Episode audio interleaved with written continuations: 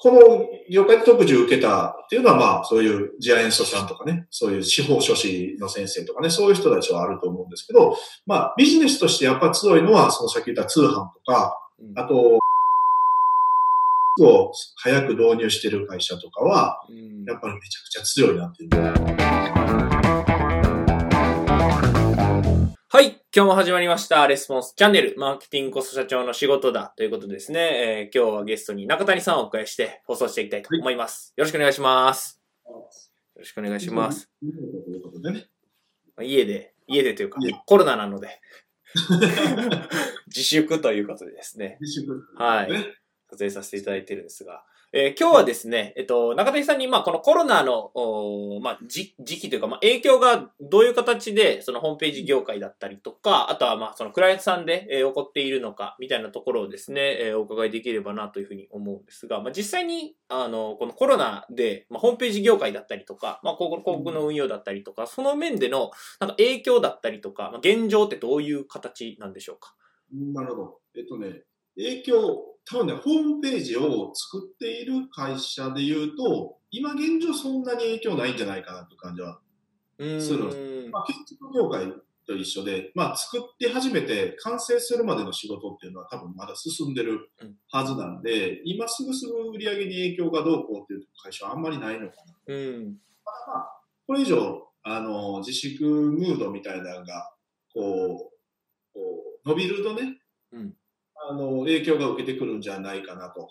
で、新規がやっぱ多分動いてないと思うんで、新規の仕事がね、なかなか難しいのかなと。ただ、あの、広告関係をね、あの運営している会社っていうのはそんなに下がってないんじゃないかなっていう感じがしますよね。うんうんうん、なんで、あの、新規が動いてるかどうかはちょっと僕もわからないですけど、今切り替えのね、需要がすごい起きてるっていう話をすごい聞いてて、うんうん、あの、例えば広告運用会社に広告を任せてると。うん、まあ、リスティング、まあ、Google 広告とか Facebook 広告の運用を任してると、いう、今までは運用だけしてくれてる会社に任してたけども、そうじゃなくって、あの、ちゃんと戦略から練ってくれる会社に切り替えていこうみたいな動きが出てて、もう広告業界も、こう、結構、二分してるというか、切り替えさ、されられて、売り上げが下がってる会社と、逆に、その、戦略を一緒にやってきているから、こことは一緒に今までのところと違うからやっていこうって思って、そこに仕事が流れていくっていうな動きがあ出てんじゃないかなという感じはしますよね。うん。なんで、まあ、メンバー、うちのメンバーさんとかに聞くと、まあ、そんなにそこまで大きく影響を受けているところはないのかなという感じはしましたと。うん。まあ、クライアントさんの方がちょっと影響を受けてるクライアントが結構多いかなっていう感じがしますね。まあ、もちろん店舗系とかやってる、あの、まあ、店舗だけじゃなくてね、オンライン通販とか、そういう B2B のビジネスもやりながら、店舗もやってるところも、店舗の方がね、打撃を受けて、ちょっと収益が下がってますとか、もう店舗単体でやってる、あの、ところなんかは、売上半分以下に落ちたりとかっていうところは、あるのはあると思いますね、やっぱり。うん。あとは、その、まあメンバーさんの中でも、こう、研修やってる会社とか。ああ。うん。ねは、もう本当に、その1ヶ月の売り上げが8割とか9割減みたいな感じ。マッチですか。で、まあそりゃそうですよね。3密極まりないですよね、研修なんて。逆に1回なんで残ったんやろと思うぐらいの感じですからね。なんで単発で見ると結構しんどいですね。ここからまあ盛り返してくる可能性はもちろんあるとは思うんですけど、状況によっては。うん、ただ今単発で見ると結構厳しいと。うん、あとはコンサルティングをやってて、ちょうど3月4月って日の境目だから、1年契約とか取ってたところとかは、この4月からもう一回新しい契約に巻き直すっていう結構あるみたいなんですよね。なるほど。そこが乗り越えれなかったとかいうのも聞いたりとか。しますね。まあ、けあの、コンサル系の人は、まあ、もちろん継続されてる人たちもいるだろうけど、あの、仕事がなくなった人もいるんじゃないかなっていうのは、情報としては入っているということですね。うん、なるほど、なるほど。実際その、広告、まあ、代理店さんだったりとか、まあ、結構そのホームページの制作から実際広告運用だったりとか、こうい一貫というか一気通貫の流れで実際受けてる会社さんも多いと思うんですけど、まあ、その中でさっきおっしゃっていただいたその運用のとこはこうなくなって、一緒にやるとこはこう強化してるみたいな話がこうあったと思うんですけど、実際その、そこの辺のもうちょっと詳しい、まあ、動きというか、どんな感じで進んでるのかみたいなのを教えていただければなと思うんですが、えー、切り替えというか、どういう感じでこう、このコロナだから切り替わってたのか、そもそもこう切り替わってたのかみたいな。そういう意味では、あの、なんとなく、その、広告業者を切り替えるって結構大変な作業じゃないですか。うん。あの、怖いし。あの、変わって、変えて下がってしまったらどうしようみたいな怖さもあると思うんで、みんな怖くてやらなかったんですけど、感覚的になんとなく毎月レポート出てくるけど、あの、別に何かやってくれてるんやろうけど何やってくれてるか分かれへんとか、で、あの、広告が費用をね、たくさん使う提案ばっかりしてくるとか、自分たちの感覚値としては、ここを改善した方がいいんじゃないか。例えばホームページをもうちょっと回収した方がいいんじゃないのか。ランディングページを変えた方がいいんじゃないだろうかとか、あの、広告の訴求を変えた方がいいんじゃないだろうかと思ってるけど、とりあえずもうちょっと反応鈍ってきてるんで広告費を追加しましょうみたいな提案をしてきてる会社とかもあったりとか、あとはもう広告の枠の中でしかそうビジネスの提案をしてこない。今、こがこうなってるから広告をこうしましょうみたいな。っていう提案のところに違和感を感じている人たち、クライアントさんたちってたくさんいらっしゃったと思うんですよね。で、自分たちの感覚でこうやったらどうかなと思ってるけど、提案がなかなかしっくりこないとか、自分たちの先を行く提案をしてくれない会社っていうのが結構あって、不満はちょっとあったんじゃないかな。今切り替えられてるところって不満を持たすような運営の方法とか提案方法をしてたんじゃないかなっていうのはすごい感じるんですよね。うんなんで、その、まあ僕らも大きいクライアントさんにもね、言われたのは、今までいろんな広告代理店使ってきたけども、一緒に戦略を考えてくれる会社なんてもうないと思ってたって言われたんですよね。うんだからパートナーシップ、広告代理店とのパートナーシップは取れないものだと思ってましたっていう話をされたりとかして、でも僕らがこういう展開でこういうのしましょうねって言ったら、あ、そういうの待ってたんです、みたいな。で、一緒にお願いします、みたいな結構あったりとかしますよね。広告のその管理画面の中でやるのか、彼、そのクライアントのビジネスをしっかりと理解した上で、彼らのビジネスを強化させる。そのための広告運用だっていう。まあ、で、広告にも2つあって、あの、広告運用と広告クリエイティブっていうのがあ両方あると思うんですけど、その広告運用だけで何とかしようとしてて、広告クリエイティブの一番めんどくさくて頭考えないといけなくて手間暇かかるところっていうのをやってこなかった会社っていうのは今後もっと苦しくなる。うん。まあ、より本質的になってるような感じがしますよね。うん、うん、うん、うん、うん。なるほど、なるほど。それで結構こう切り替えが起こってるというか、あとはまあ自社でやるみたいなところも増えてたりとかしたりするんですか？その話はね、まだあんまり聞かないですね。うんこの契約を打ち切ったところは中でしようかみたいな話もやっぱ出てきそうな感じはしますけどね。うん。うん。じゃない？みたいな。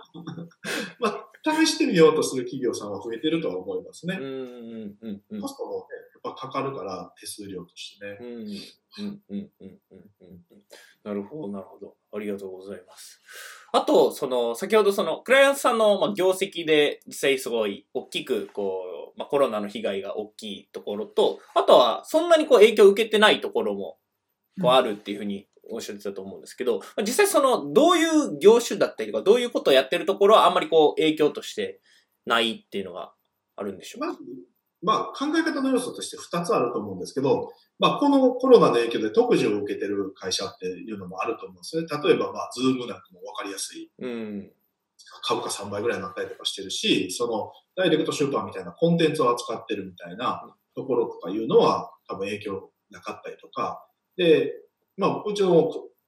今継続の取引ないんですけど、クライアント、元クライアントさんでホームページで携わられた会社なんかは、ジアエンソさんなんかを扱ってるから、うんうん、まあ、逆に言ったらもうちょっと工場を増設しないといけないかなっていうぐらい、売り上げが伸びてたりとかする会社もあったりとかするんですけど、あとはその、事業の人ですね。あの、事業の人なんかは国との、あの、クライアンまあ、あの、企業と国との、その、やりとりの中で絶対資料って発生するじゃないですか。例えば助成金がどうこうとか、雇用に対して、こう、スタッフが休んだらどういう申請を出さないといけないかとかね。あの、そういうものも書類が全部関わってくるんで、その辺の、あの逆に忙しくなってるっていう話を聞いてますし、まあ、医療系はそんなに影響を受けてないっていう話も出てたりとかですね。あとは通販ですね。うん。うん。なんで通販は逆に売り上げがあの伸びた3、3月単体とか2月単体とかで見ると売り上げが伸びたって言ってるところもあったりとかするので、まあ、や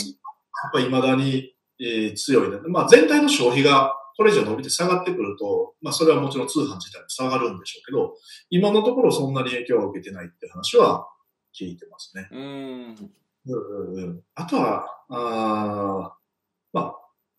この業界で特需を受けたっていうのは、まあ、そういうジアエンソさんとかね、そういう司法書士の先生とかね、そういう人たちはあると思うんですけど、まあ、ビジネスとしてやっぱ強いのは、そのさっき言った通販とか、あと、継続課金モデルでサブスクを早く導入している会社とかは、やっぱりめちゃくちゃ強いなっていうのを感じましたね。で、毎月少額で課金されてるんで、あの、そんなに、あの、よっぽど売り上げが下がらないとそこまでの数字を削減しようという着手しないので、まずは大きいものからなんか着れるものないかなって探すと思うんですけど、ちっちゃいあんまりメイ多分今の段階でいかないと思うんで、まあ、そういう小さく数多く売り上げ上げてる会社っていうのは、うちの周りでも、あの、全然売り上げ落としてない。うん。全く変わらないって言って、いいほど落としてないですね。うん、うん、うん、うん。なるほど、なるほど。ちなみにその通販さんは、業種的には、その、どういう系の通販が伸びてるというか、あんまり影響ないみたいな。基本的にもう通販全体がもう全然影響ないみたいな感じなんですかね。全体はどうか僕わからないですけど、僕の周りやっぱアパレルとかが多いんで、やっぱアパレル系は全然。ええー、ですね。あ、そうなんですね。うん。って聞きますね。で、あのー、えー、通販でしょ。えっ、と、あとは、まあでもね、あの、影響を受けてるところもあります。あの、例えば、印刷業界とかは、全体的にイベントが中止になったりとかしてたりとかするんですけど、ただ、リアルな営業マンもそこいらっしゃるんですけど、そこと比べるとやっぱり安定してるんですよね。うん。サッカーと言えば、ゆえ、やっぱり営業マンさんが売り上げが完全にストップしてしまうのと比べると、通販の方っていうのはまだ元気。うん。もう何割減みたいな、10%ぐらい下がりましたかねみたいな感じなんですよね。うん。なので、そんなに影響を受けてないかなっていう感じもしますし、やっぱ化粧品とか、あっち系の人と話してても、あ全然関係ないですね、みたいな。うん。で、それとか、その逆にその制作を受けてる会社なんかは、逆に試作がいっぱい増えてきたんで、仕事増えましたみたいなこと言ってる人みたいな。なるほど、なるほど。うんうんうんうんうん。そんなことを言ってたりとかする人もいますね。うん、なるほど、なるほど。じゃあ結構その、まあ、二極化してるじゃないですけど、まあ、すごい被害を受けてるとこと、結構そのあ安定じゃないですけど、今まで通りというか。そうですね。うん、伸ばしてるっていうのはなかなか、よっぽどそのね、あの、次亜塩素酸とかアルコールとか扱ってないとなかなか難しいかもしれないですけど、まあまあそんなに影響を受けてないところと、すごく影響を受けてしまっているところとっていうのが分かれるんですね。うんうんうんうん。なるほど、なるほど。ありがとうございます。じゃあ、えっと、まあ、このコロナの影響ですごい、こう、業界によって、まあ、今後、この先どうなるかちょっとわかんないんですけど、うん、まあ、実際その、この時期に、まあ、ホームページ業界だったりとか、あとは、まあ、広告代理店とかされてる方が、まあ、今やるべきことだったりとか、まあ、こういうことをやっといた方がいいよみたいなのがあれば、ちょっと教えていただきたいなと思うんですが。そうですね。なんか、みんなその、時間がある程度、まあ、売上下がってるとこなんか特に時間ができてると思うんで、今までやっぱ着手できなかったことを今度やっていけばいいと思うんですね。なので、例えば僕の友達、あの、ちょっとオタク専門のカフェみたいなやってる人がいたんですけど、はい、カフェなんで、1日の来店者数が5人とかになったりとかしてるんですって。やばいっすね。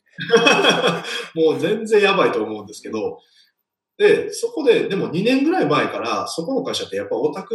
専用のカフェなんで、通販やろうっていう話が出てたんですよ。うん、2年ぐらい前から。で、早くやった方がいいよねっていう話はしてたんですけど、やっぱり利益が出てるもんだから、うん、忙しいっていうことでやってなかったんですよね。うんうんうん。そう。で、今のタイミングに来て、やっぱりやっといたらよかったみたいな。ことが起こってたりとか、やっぱその研修をされてる人にも、僕も2年ぐらい前から、ちょうどそれも2年ぐらい前からなんですけど、ちょっと、その、このビジネスモデルは、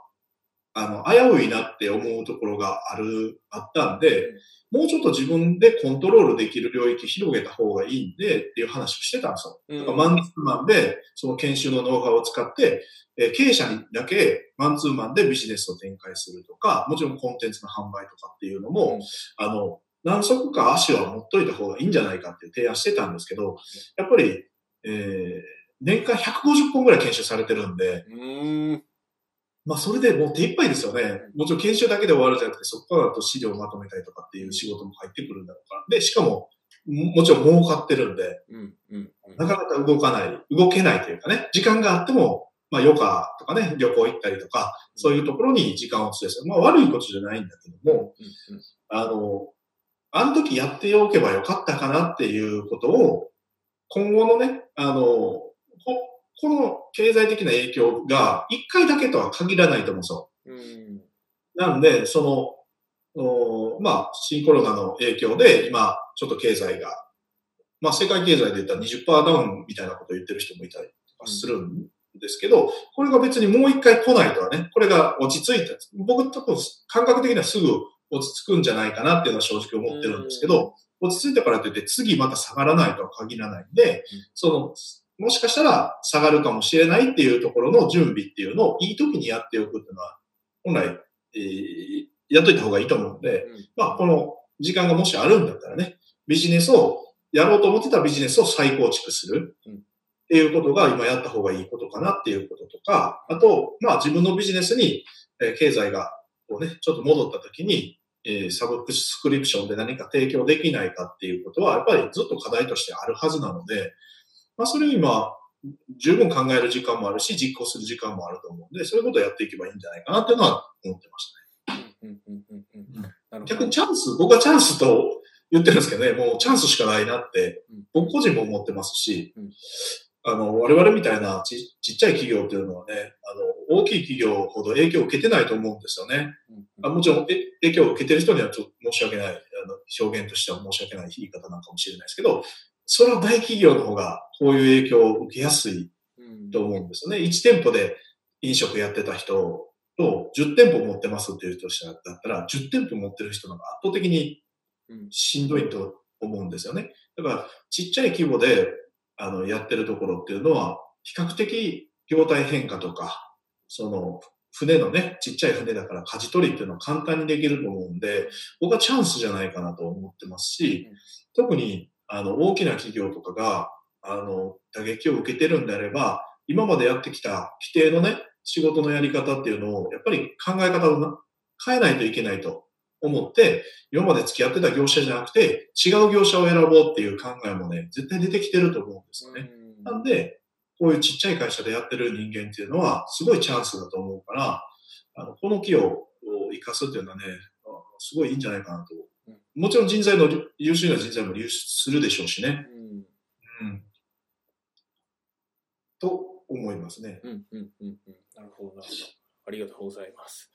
ではですね、まあ今日はこのコロナで、まあホームページ業界だったりとかどうなっているのかっていうテーマでこう話していただいたんですが、まあ、今日のテーマをこうまとめていただくとどういう感じになるでしょうか？ちょっと僕話すことバラバラしちゃったんですけど、はい。あの、基本的にはさあの下がってない業界っていうのは、あの通販業界とか、あの広告業界とか、そういうものはあんまり影響を受けてないし、そのサブスクリプションを導入している会社っていうのはほぼ影響がないので、